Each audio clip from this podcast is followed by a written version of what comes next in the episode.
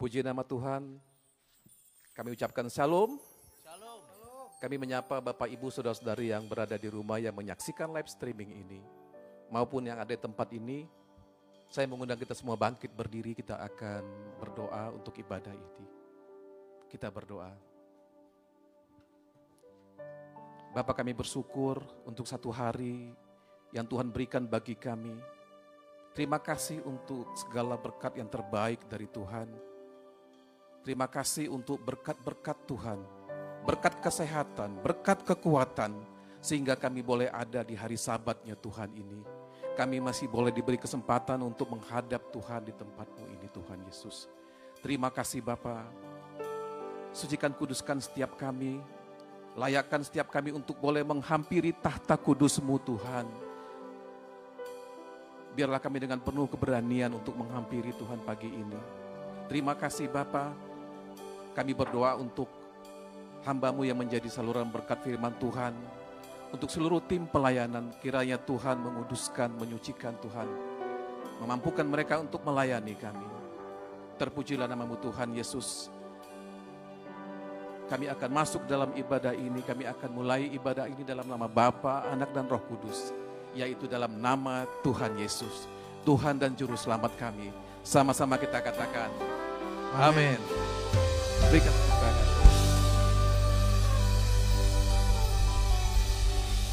Puji nama Tuhan, saya menyapa Bapak Ibu yang di tempat ini, Shalom. Selamat hari Minggu, apa kabarnya Bapak Ibu? Haleluya. Bagi yang di rumah juga kami mengucapkan shalom, biar hari ini kita akan memuji Tuhan dengan bersuka cita. Amin. Firman Tuhan berkata, sebab kasih setia Tuhan adalah untuk selama-lamanya sampai selama-lamanya bagi orang-orang yang hidup takut akan Tuhan. Berapa banyak kita di tempat ini hidup dengan takut akan Tuhan. Tepuk tangan yang lebih meriah bagi Tuhan. Haleluya. Amin. Mari semua bertepuk tangan. Betapa dalam, betapa lebarnya kasihmu Tuhan. Bagi orang-orang yang mengasihi Engkau.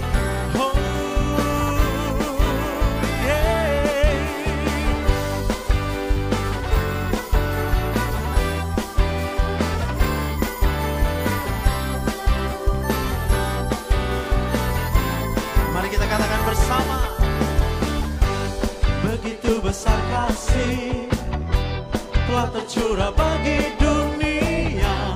Karyamu kasihmu yang termulia. Tiada terselami besar dan ajaib perbuatanmu. Kau beri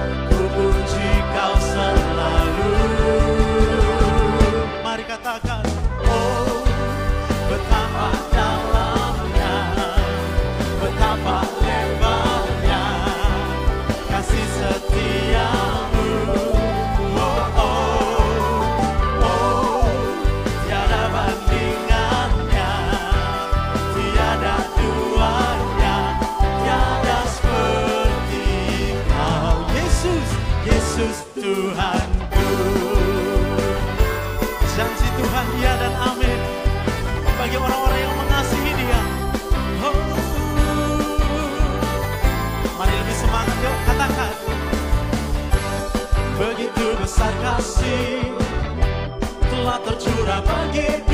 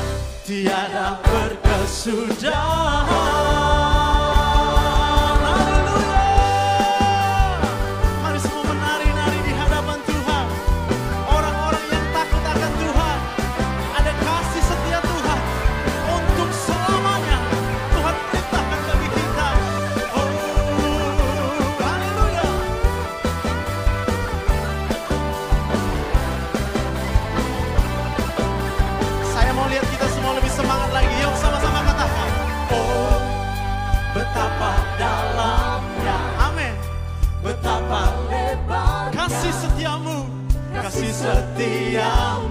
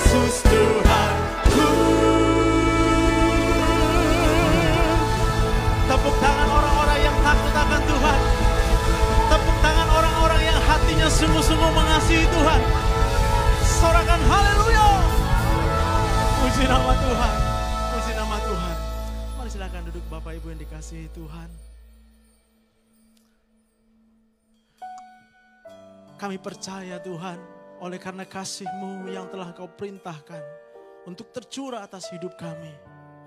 Waktu hidup kami takut akan Engkau. Biar pagi ini kami menikmati kasih-Mu Tuhan lebih dari apa pun juga. Terima kasih Tuhan. Mari kita katakan. Saat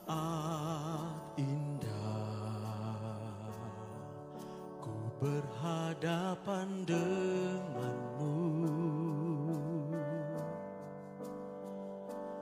Memandang wajahmu Yesus kekasih jiwa.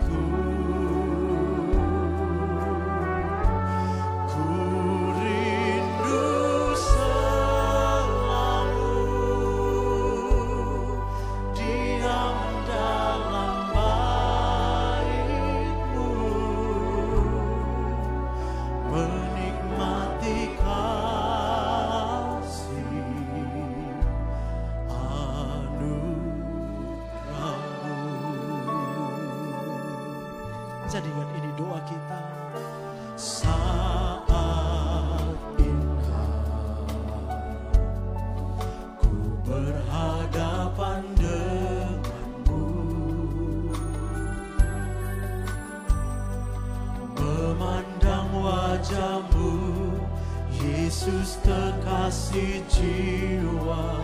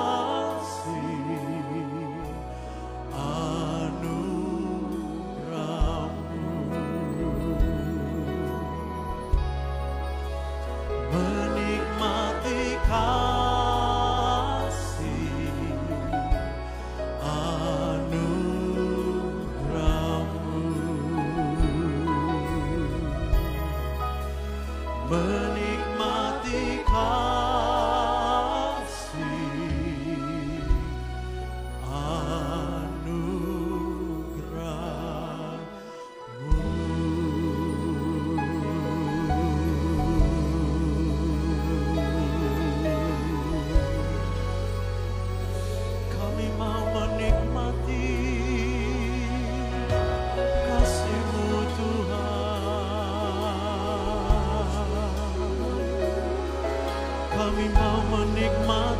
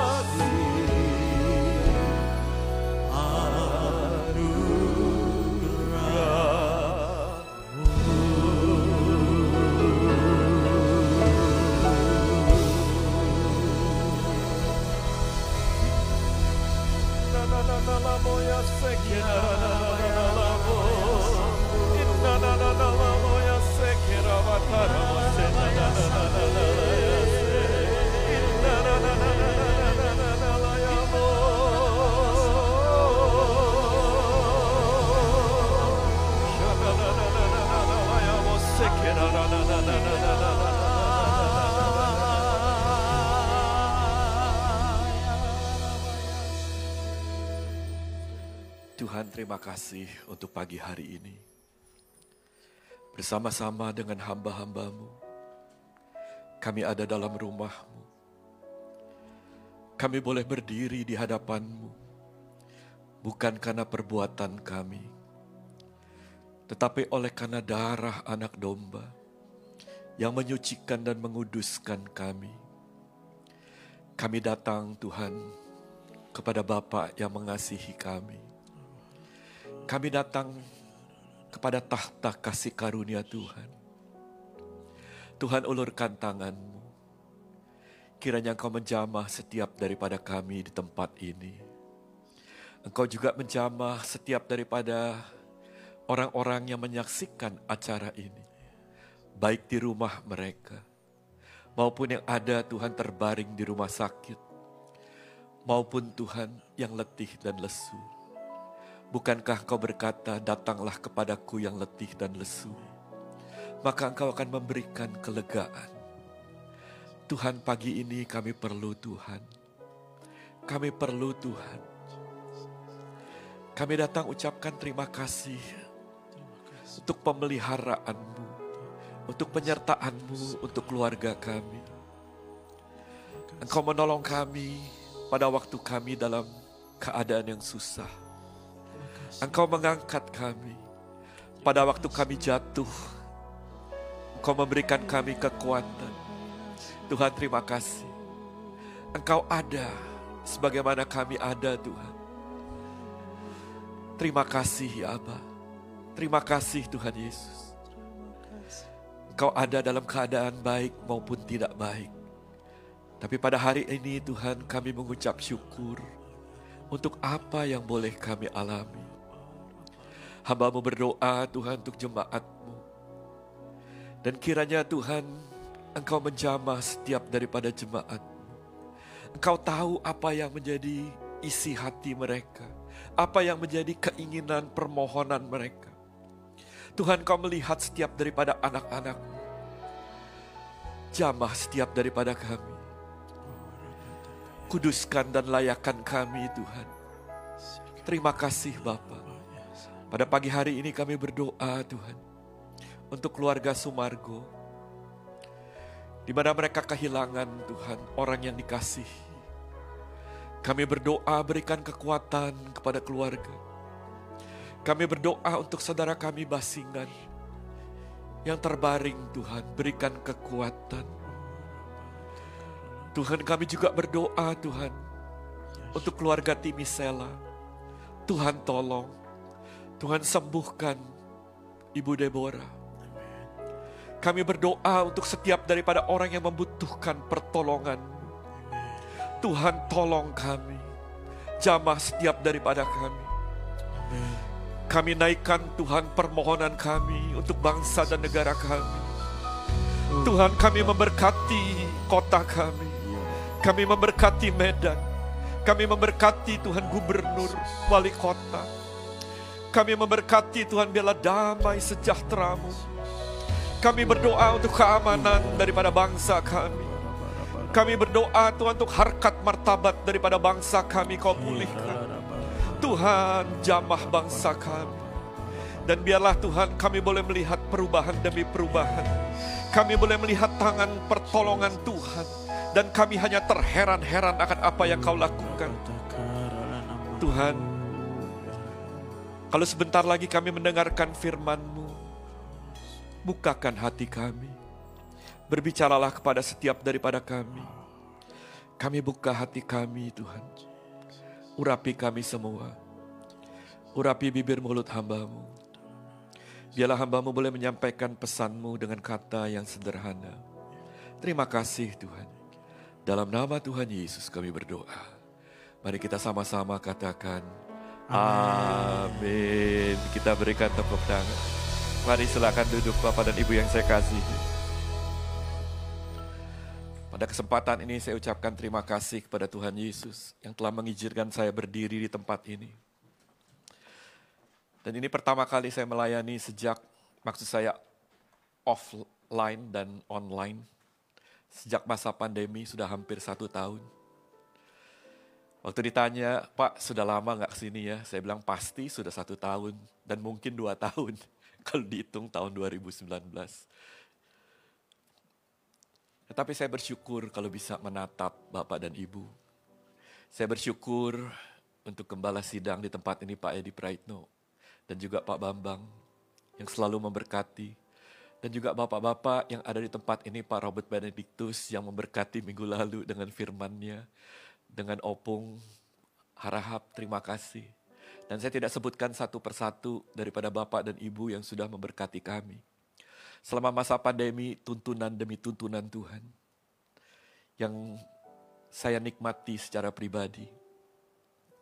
Pada bulan Maret ini, tema yang diberikan adalah approaching God with integrity atau menghadap Tuhan dengan integritas. Saya ingin mengambil tema ini dan saya ingin membahasnya dalam kitab Ibrani 10 tapi saya ingin ikutin seperti apa yang Pak Robert Benedictus mulai dengan ayat 19 sampai dengan 22. Meskipun kita tahu penekannya di ayat yang ke-22. Mari kita baca sama-sama. Dua, tiga.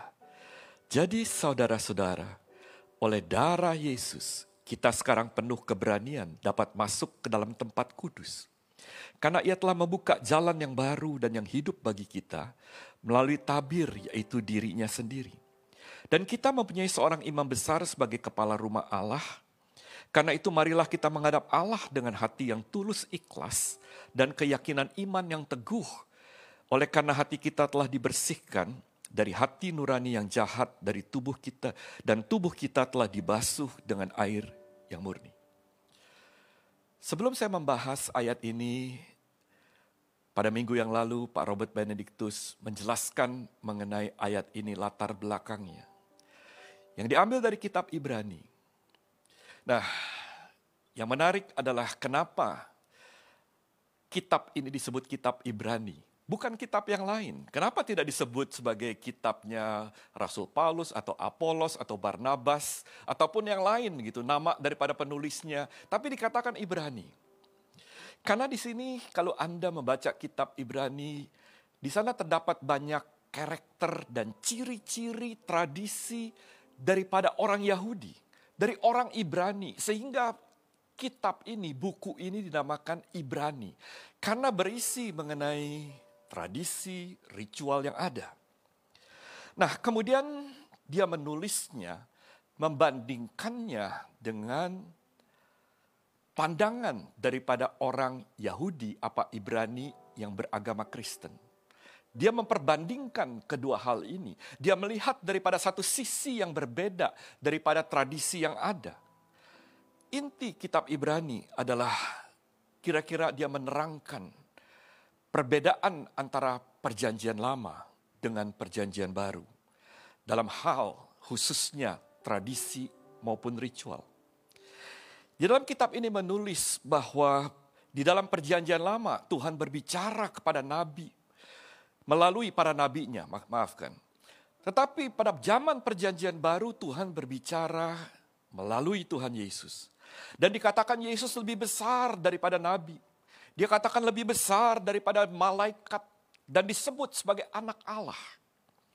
Kristus digambarkan dalam kitab ini sebagai anak Allah sebagai manusia dan pelayanannya dikatakan sebagai imam besar agung. Menurut keimamatan daripada Melkisedek. Saya tidak akan membahas hal ini karena Pak Bambang pernah membahas hal ini. Dan bukan karena keimamatan Harun atau orang Lewi. Di dalam perjanjian lama hanya orang Lewi yang dapat melayani, hanya imam besar agung yang dapat melayani masuk ke dalam ruangan maha kudus. Tetapi kitab ini berbicara bahwa melalui darah Yesus kita berarti saudara dan saya dapat masuk ke dalam ruangan maha kudus. Kita dapat menghadap Allah. Dan sebagai imam besar agung di sini ditulis bahwa Kristus mempersembahkan kurban. Siapa yang dia persembahkan? Dirinya. Kalau dahulu orang mempersembahkan lembu, mempersembahkan kurban binatang, kalau sekarang Tuhan Yesus sebagai imam besar membawa dirinya, darahnya yang dicurahkan sebagai kurban. Nah, di dalam Ibrani 10 membuka satu rahasia yang luar biasa. Bagi saya pada waktu saya membaca hal ini, saya melihat ada satu hal yang Tuhan bukakan mengenai kitab Ibrani ini. Ritual membawa lembu, ritual memberikan kurban sebagai penghapus dosa. Di mana darah itu dioleskan, ditanduk-tanduk, di mesbah, digantikan, dikatakan oleh Kristus sebagai korban pendamaian. Penulis kitab Ibrani menulis, hanya darah Yesus kita dapat masuk ke dalam tempat yang maha kudus. Kita dapat menghadap Allah. Berapa banyak yang telah ditebus oleh darah Kristus boleh angkat tangannya. Demikian juga saudara di rumah saya ingin katakan bahwa kita dapat menghadap hadirat Allah. Bukan karena perbuatan kita. Ayat di atas menjelaskan bahwa Tuhan Kristus telah menjadi membuka tabir yaitu dirinya sendiri. Tuhan Yesus menjadi imam besar agung saudara. Dalam pasal 10 Ibrani pasal yang 10 ditulis satu hal yang saya katakan sangat-sangat radikal. Yang merupakan satu perubahan daripada pemahaman kita. Di dalam prinsip perjanjian lama mengenai kurban, tapi sekarang diganti dengan kurban, yaitu Tuhan Yesus. Dikatakan Kristus datang menggenapi hukum Taurat. Dikatakan kita dikuduskan satu kali untuk selama-lamanya. Kalau zaman dahulu imam membawa persembahan berulang-ulang kali. Tapi dalam kitab Ibrani dikatakan satu kali Tuhan Yesus mati di atas kayu salib sebagai kurban. Dan itu untuk selama-lamanya. Saya katakan ini radikal. Bagaimana orang yang biasa terbiasa dengan ritual sekarang digantikan dengan hal seperti ini. Setiap orang percaya dikatakan dapat masuk ke dalam tempat yang kudus melalui darah daripada anak domba. Ibrani 10 ayat 19 dan 20 mengatakan begini. Jadi saudara-saudara oleh darah Yesus kita sekarang penuh keberanian. Dapat masuk ke dalam tempat kudus karena ia telah membuka jalan yang baru dan yang hidup bagi kita. Melalui tabir yaitu dirinya sendiri. Saudara karena Yesus telah membuka jalan yang baru. Membuka tabir. Pada saat ini kita dapat masuk menghadap Allah tanpa rasa khawatir tanpa rasa bersalah.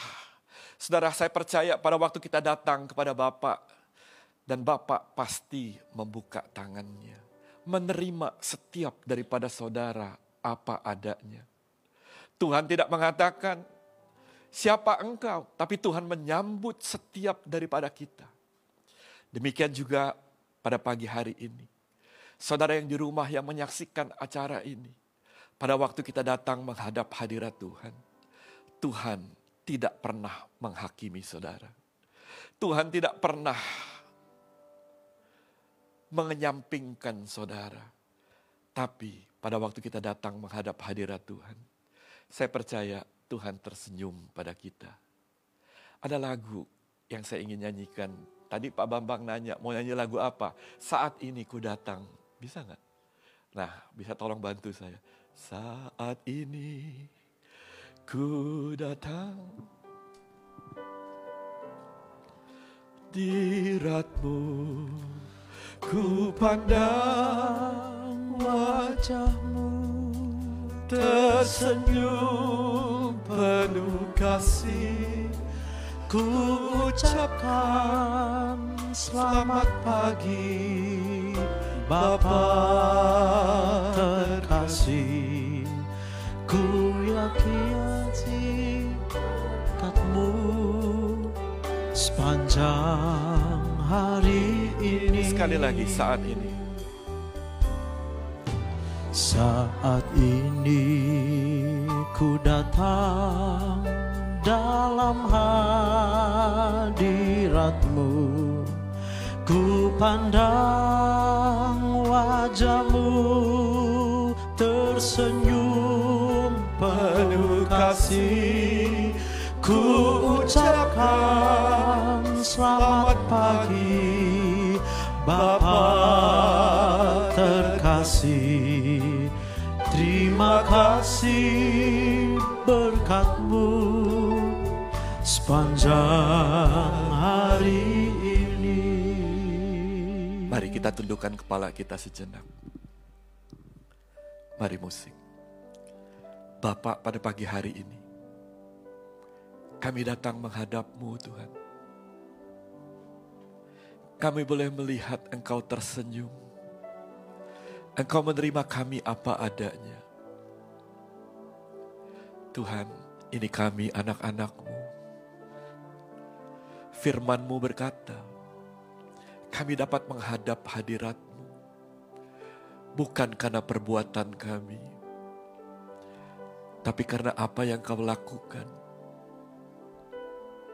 Ini kami anak-anakmu Bapa. Urapi kami. Penuhi kami. Terima kasih ya Tuhan. Engkau melihat setiap daripada kami. Engkau tahu pergumulan kami. Engkau tahu kesulitan kami. Kami katakan kami perlu Tuhan pada pagi hari ini. Kami perlu Engkau Tuhan. Terima kasih. Terima kasih Tuhan. Nah saudara, mari kita kembali kepada tema kita.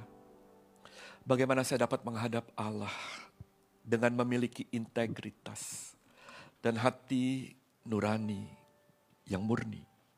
Yang pertama firman Tuhan yang kita baca mengajar kita. Bahwa bukan karena perbuatan kita. Bukan karena Anda berdoa lebih daripada orang lain. Bukan karena saya hamba Tuhan. Bukan karena saya lebih kudus daripada saudara tidak. Setiap daripada kita dapat masuk ke hadirat Allah oleh karena darah anak domba. Tidak ada yang lain. Bukan karena saya lebih berdoa daripada saudara. Bukan karena kita lebih memuji Tuhan daripada yang lain. Enggak saudara, tidak seperti itu. Saya tulis begini, setiap orang percaya dapat menghadap Allah dengan integritas, dengan jujur, dengan murni oleh karena Tuhan yang menguduskan kita, bukan karena kita, Saudara, bukan sama sekali. Nah, next slide. Yang kedua, kita harus yakin. Kita harus yakin bahwa kita telah dibersihkan, bahwa kita ini telah dimurnikan 1 Timotius 4 ayat 5 menulis begini. Sebab semuanya itu dikuduskan oleh firman Allah dan oleh doa. Berapa banyak saudara yang percaya bahwa kita dikuduskan oleh firman Tuhan? Boleh angkat tangan. Saudara percaya firman Tuhan adalah ya dan amin? Saudara percaya kita dapat masuk dalam hadirat Allah oleh karena darah anak domba. Bukan oleh karena saya yang mengatakan. Tidak, tidak sama sekali. Tapi oleh darah anak domba. Saudara dikuduskan oleh firman dan oleh doa. Saudara kita harus yakin pada waktu kita masuk berdiri di hadapan anak domba, di hadapan Tuhan bukan karena perbuatan kita, tapi karena anugerah Tuhan. Sehingga hukum kasih karunia yang berlaku bukan hukum Taurat. Anda tidak perlu lagi melakukan seperti hukum Taurat, tapi kasih karunia Tuhan. Apabila saudara tidak yakin, saudara mengatakan gini, Pak, Apakah tidak ada orang yang tidak berdosa? Setiap orang telah berbuat dosa. Apa yang memisahkan kita dengan Tuhan? Apa yang membuat doa kita tidak dijawab oleh Tuhan? Pak Bambang sering mengatakan hal ini oleh karena dosa kita. Next slide ya coba. Nah, apakah ada dosa yang disembunyikan? Firman Tuhan mengatakan begini, sesungguhnya tangan Tuhan tidak kurang panjang untuk menyelamatkan pendengarannya tidak kurang tajam untuk mendengar. Tapi yang merupakan pemisah antara kamu dan Allahmu ialah segala kejahatanmu. Dan yang membuat dia menyembunyikan diri terhadap kamu sehingga ia tidak mendengar ialah segala dosamu. Saudara saya ingin bertanya, Apakah ada sesuatu yang memisahkan kita? Apakah ada yang membuat doa kita tidak dijawab? Kalau tidak, selidiki hati saudara. Uji hati kita. Yang kedua adalah apabila kita tidak dapat mengampuni kesalahan orang lain. Apabila kita masih menyimpan dendam. Saudara bisa memilih untuk mengampuni. Tapi juga saudara bisa memilih untuk membenci orang itu, tidak mengampuni. Ini pilihan. Tetapi firman Tuhan mengatakan, jikalau kita datang, kita mengakui dosa-dosa kita. Nah, maka ia adalah Allah yang setia dan adil. Sehingga ia akan mengampuni segala dosa kita, menyucikan kita dari segala kejahatan. Berapa banyak yang mau datang menghadap hadirat Tuhan dengan tidak membawa dosa, dengan tidak membawa dendam, boleh angkat tangannya. Ujilah aku Tuhan. Cobalah aku Tuhan Selidiki batinku dan hatiku Mataku tertuju padamu Sekali lagi ujilah. Ujilah aku Tuhan Tuhan uji kami. Cobalah Coba hati kami. Tuhan. Selidiki batinku dan hatiku. Mataku tertuju padamu. Nah, yang ketiga, bagaimana saya dapat berdoa dengan memiliki integritas dan tidak munafik. Matius 6 ayat 5 dan 6 berkata begini, Apabila kamu berdoa, janganlah berdoa seperti orang munafik. Mereka suka mengucapkan doanya dengan berdiri dalam rumah-rumah ibadat pada tikungan-tikungan jalan raya supaya mereka dilihat orang. Aku berkata kepadamu sesungguhnya mereka sudah mendapat upahnya. Tapi jika engkau berdoa, masuklah ke dalam kamarmu, tutuplah dan berdoalah kepada Bapakmu yang ada di tempat tersembunyi. Maka Bapakmu yang melihat yang tersembunyi akan membalasnya kepadamu. Saudara, saya ini memimpin jaringan doa sebagai fasilitator umum. Pada waktu dalam keadaan pandemi, kita sering tampil dalam Zoom. Bahkan dalam pertemuan-pertemuan yang dahulu sebelum pandemi, kita sering tampil. Kadang-kadang saya bertanya gini, penampilan saya ingin dilihat atau saya sungguh-sungguh berdoa sama Tuhan. Padahal firman Tuhan mengatakan jangan menjerit-jerit, jangan heboh, tapi tutup pintumu. Menangislah, berkeluh kesahlah seperti Tuhan Yesus lakukan. Doa yang memiliki integritas hati yang murni. Bukanlah doa yang ditonton orang, saudara. Saudara bisa hebat berdoa di tempat ini. Saudara bisa luar biasa berdoa di tempat ini. Tapi hanya untuk ditonton dan dilihat. Tetapi doa yang memiliki integritas adalah doa Anda mengunci pintu, mencurahkan isi hati saudara saya tulis seorang pendoa syafaat. Dengar pendoa syafaat. Akan menutup pintu dan berdoa dalam kepedihan. Dan hati yang penuh dengan belas kasihan memohon kepada Tuhan. Anda melihat situasi yang ada, Anda tidak gosip melihat hal itu. Anda melihat orang yang begitu, Anda tidak bicara hal yang jelek kepada orang itu. Sering saya katakan sama pendoa syafaat, berhenti untuk menjelekkan orang, berhenti untuk menghakimi orang. Kunci pintumu, berdoalah. Menangislah di hadapan Tuhan. Belalah. Saudara, kadang-kadang kita sudah agak keluar garis. Nah, Tuhan tuh maha tahu di dalam Mazmur 139 dikatakan, ya Tuhan menyelidiki dan mengenal aku. Engkau mengetahui kalau aku duduk atau berdiri. Engkau mengerti pikiranku dari jauh. engkau memeriksa aku. Bahkan dikatakan sebelum lidahku mengeluarkan perkataan engkau sudah tahu. Jadi gini saudara, saudara datang kepada Tuhan, saudara mau membawa doa, saudara Tuhan tahu apa yang saudara ingin katakan. Sebelum saudara datang Tuhan tahu. Jadi gini maksud saya, jangan berdoa dengan munafik.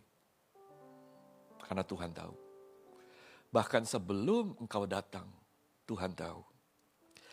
Mari kita lihat next slide-nya.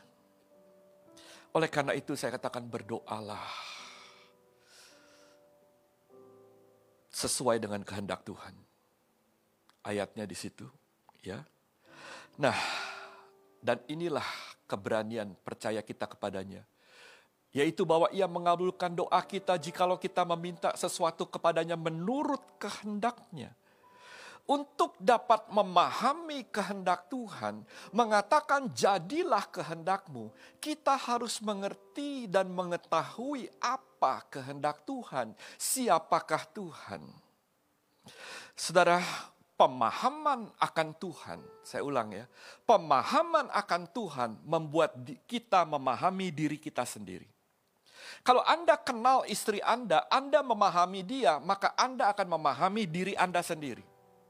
Kalau Anda nggak kenal istri, Anda nggak kenal orang lain, Anda nggak bisa memahami diri sendiri.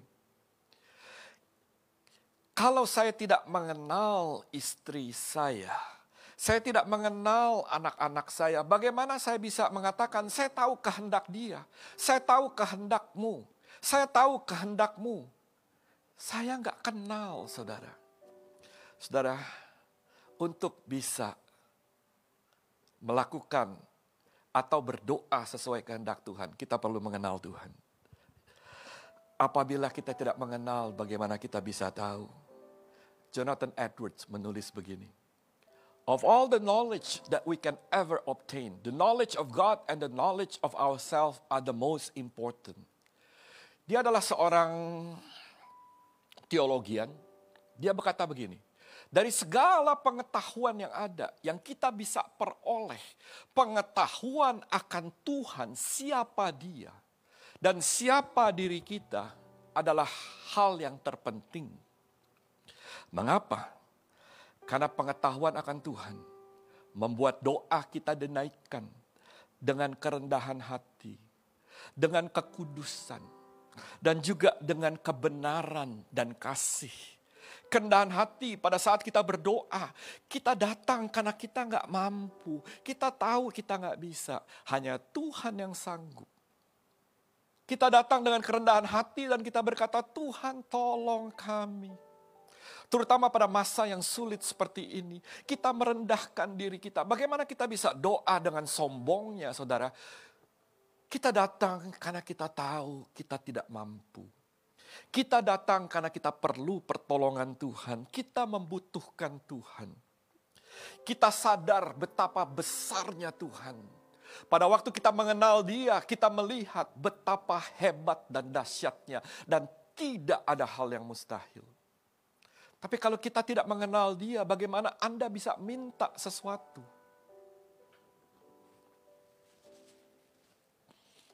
Kekudusan dan kebenaran pada saat kita menghadap Tuhan, pada waktu itu kita menghadapi tahta kasih karunia. Maka saudara, apa yang sering saya alami? Saya nggak tahu dengan saudara. Tapi setiap kali kalau saya masuk dalam hadirat Tuhan, saya merasa begitu bersalah di hadapan Tuhan. Saya merasa begitu dosanya saya. Saya merasa nggak layak. Karena kenapa? Karena saya melihat kemuliaannya. Saya melihat kebesarannya. Sehingga saya berkata gini, Tuhan ampuni saya. Saya nggak layak berdiri di tempat ini. Bahkan saya pun tidak layak untuk berkhotbah. Yang saya bisa hanya mengatakan Tuhan, kuduskan, sucikan kami. Biarlah Tuhan aku boleh berdiri. Tapi firman Tuhan mengatakan engkau berdiri di hadapanmu oleh karena darah anak domba. Bukan karena perbuatanmu. Saya mulai memberanikan diri masuk dalam hadirat Tuhan kasih saudara. Pada waktu kita mengenal Tuhan, kita mengenal kasihnya. Allah adalah kasih. Setiap kali kita menghadapi, tah, menghampiri tahta kasih karunia, Tuhan tuh kasih. Waktu Anda menyebut dia Bapak. Bapak. Bapak. Syukur padamu Bapa Bapa Ku sembah sujud kepadamu besar dan kudus namamu Bapa. Ku selalu puji namamu. Besar setiamu, rahmatmu di dalam hidupku. Bapa, ku mengasihimu Kenapa kadang-kadang pada waktu kita masuk dalam hadirat Tuhan kita bisa menangis? Karena dia Bapak. Kita nggak tahu apa yang kita tangisin, saudara. Kita nggak tahu kok bisa mendadak saudara menangis. Karena saudara merasakan kasih yang luar biasa. Kasih daripada tempat yang maha tinggi. Untuk mengetahui Tuhan, kita harus mengetahui siapa dia, siapa diri kita. Pada saat kita memahami Tuhan, dikatakan dan diri kita, maka doa yang memiliki integritas, itu yang kita naikkan. Ini agak kecepatan slide-nya. Nggak apa-apa, karena saya nggak kasih kode tadi. Ya, lanjut. Yang kelima, ya.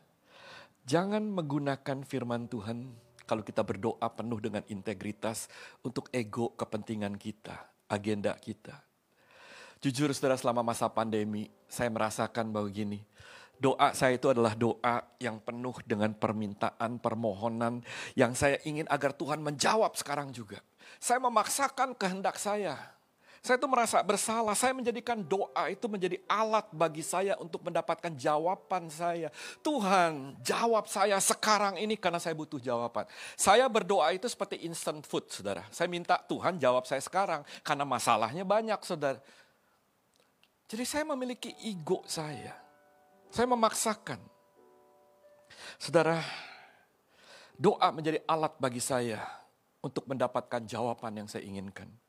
Saya menjadikan doa sebagai alat barter saya. Saya pakai firman Tuhan karena saya hamba Tuhan. Saya bilang gini, Tuhan kalau aku berdoa 2 Tawari 7 ayat 14. Apabila umatku yang atas namaku merendahkan diri. Bukankah aku telah merendahkan diri? Apakah engkau tidak akan memulihkan negeri kami? Saya paksa Tuhan untuk memulihkan negeri ini. Karena untuk keinginan saya bukan keinginan Tuhan. Saudara nangkap apa yang saya ingin katakan? Saudara, doa yang memiliki integritas adalah doa yang tidak memaksa Tuhan. Tidak salah untuk terus pagah sampai terus menerus, tapi ada batasannya. Saudara harus menerima. Tapi juga jangan memiliki ego motivasi agenda kita. Motivasi saya supaya saya kelihatannya peka, supaya saya kelihatannya hebat. Lihat saya melakukan hal ini Tuhan jawab langsung. Enggak begitu saudara. Nah saudara, slide yang terakhir, mari kita lihat. Eugene H. Peterson menulis gini, God cannot fit into our plans. We must fit into His. We cannot use God. God is not a tool or appliance or a credit card. Saudara, apa yang dikatakan begini? Kita yang harus menyesuaikan dengan kehendak Tuhan. Oleh karena hari-hari ini, dalam masa-masa yang pandemi seperti ini. Kita harus sungguh-sungguh mencari apa kehendak Tuhan. Kita fit, kita sesuaikan dengan kehendak Tuhan. Bukan kehendak saya. Saya punya banyak kehendak, saudara. Saya inginkan keluarga saya begini, saya inginkan pandemi segera berlalu, tapi saya lupa untuk bertanya sama Tuhan, Tuhan tuh maunya apa Tuhan? Saya hanya pusing, ini yang saya mau, ini yang harus terjadi. Bukan Tuhan yang harus terjadi. Saya ingin katakan gini, Tuhan adalah Tuhan yang berdaulat. Kita tidak bisa manfaatkan untuk kepentingan atau rencana atau ambisi kita. Tuhan bukan alat bantu kita yang kita bisa perintahkan atau kita suruh-suruh. Tuhan bukanlah kartu kredit yang bisa Anda perlu berkat, Anda minta hari ini diberikan. Nah, mari kita tundukkan kepala. Bisa nyanyikan lagu Ku Masuk Ruang Maha Kudus?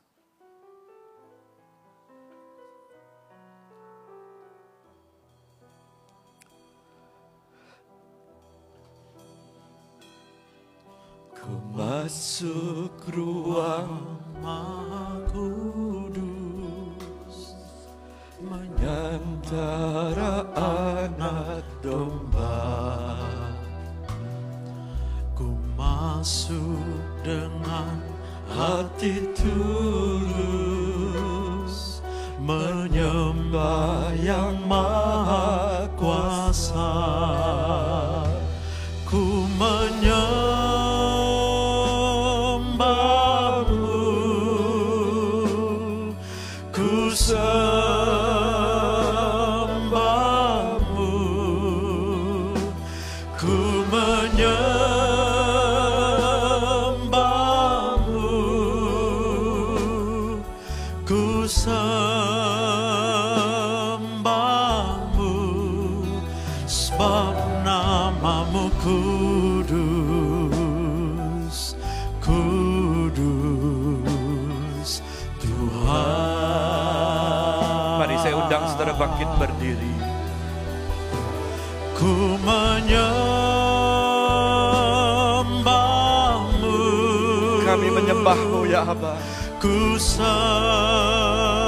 Kami mengangkat tangan kami, kami muliakan namamu. Kami berikan Tuhan hormat, syukur kami.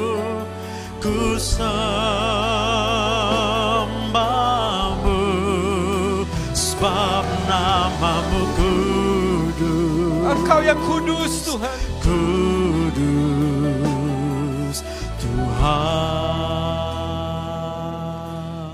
Saudara, sadarilah bahwa kita dapat masuk ke dalam ruang maha kudus oleh karena satu hal, oleh karena darah anak domba, bukan karena perbuatan kita.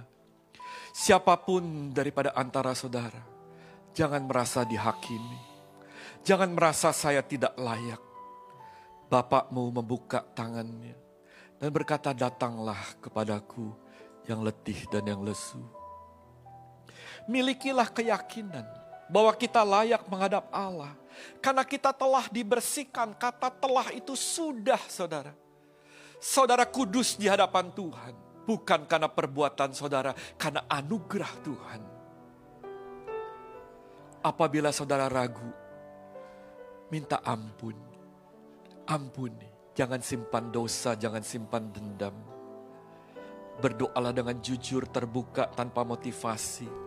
Jangan munafik ingin dilihat. Kunci kamarmu, menangislah di hadapan Tuhan. Berdoa jadilah kehendakmu, berdoalah sesuai dengan firman Tuhan. Tapi jangan pakai firman Tuhan untuk mendesak Tuhan, untuk melakukan kehendakmu. Jadilah kehendakmu murni di hadapan Tuhan, murni.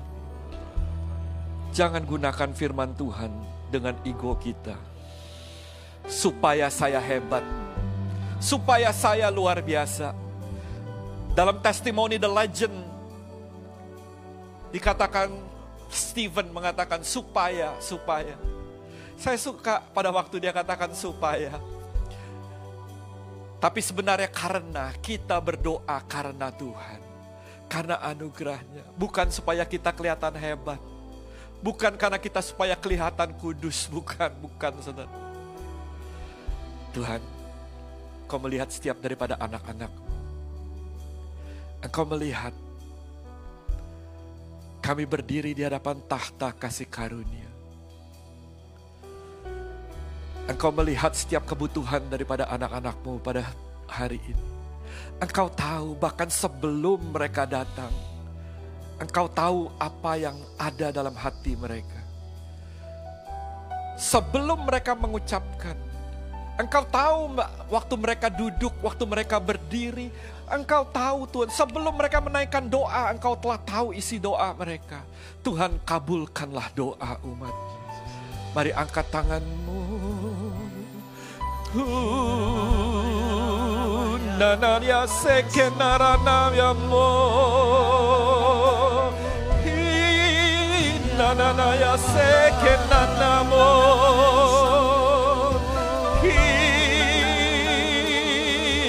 na ya sé na na la moto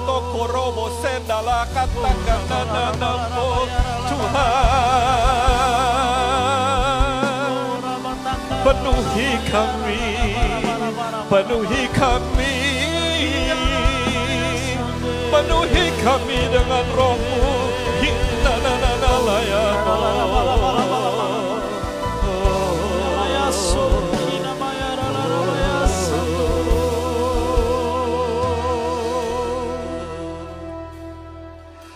hambamu selesai menyampaikan pesanmu. Kiranya rohmu terus bekerja.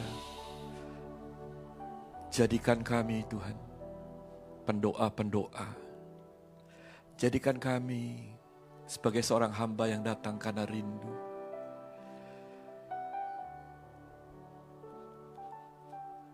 Tuhan terima kasih untuk hari ini. Berkatmu turun atas umatmu penyertaanmu, pimpinanmu. Terima kasih Tuhan, terima kasih. Mari saudara, angkat kedua tangan kita. Pulanglah, terimalah berkat, kasih karunia Tuhan. Di dalam anak yang tunggal yaitu Tuhan kita Yesus Kristus. Persekutuan dengan Allah Roh Kudus akan menyertai saudara dari hari ini sampai saat nanti dia menjemput kita di awan-awan yang permai hingga sampai selama-lamanya.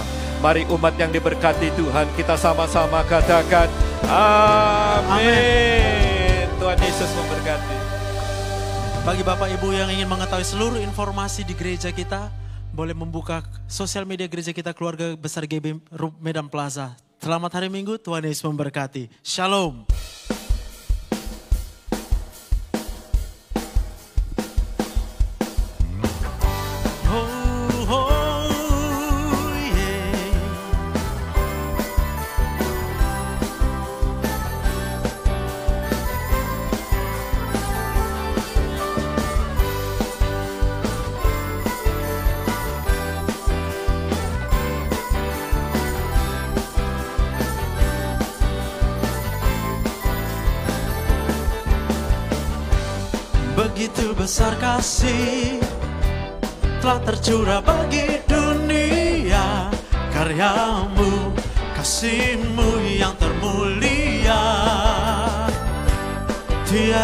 Terselami besar dan ajaib perbuatanmu.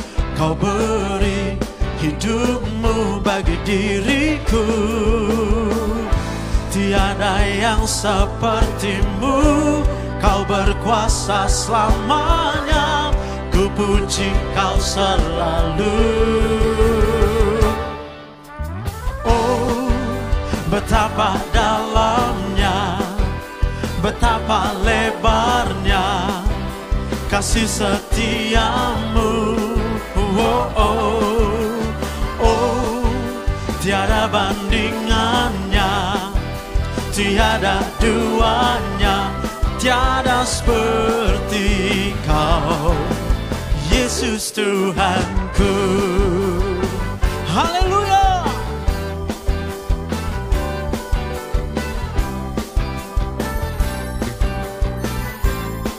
Begitu besar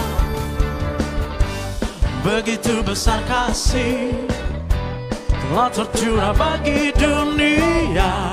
Karyamu kasihmu yang termulia.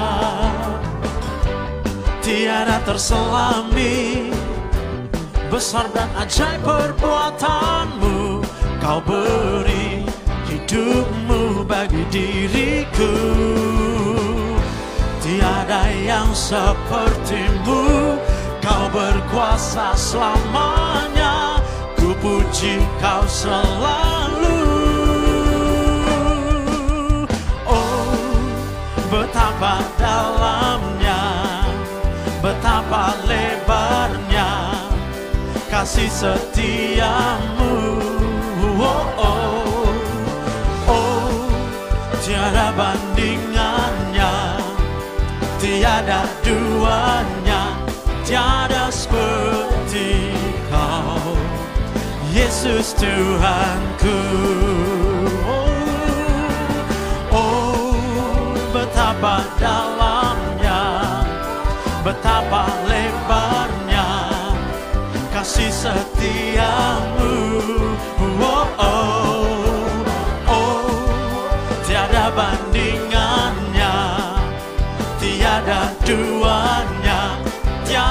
seperti kau. Yesus Tuhanku, anugerahmu selalu baru. Tiada berkesudahan.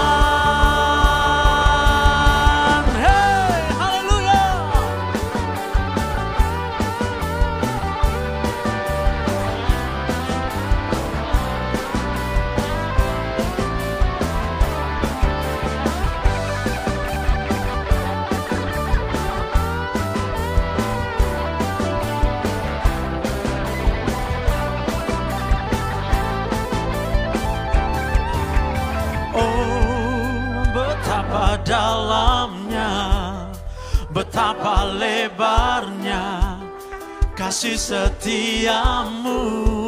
Oh, oh, oh, tiada bandingannya, tiada duanya seperti kau, Yesus Tuhanku.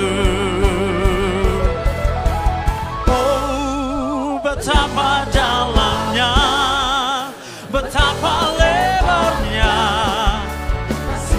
setiamu. Oh, oh, tiada bandingannya, tiada duanya, tiada seperti kau, Yesus Tuhanku.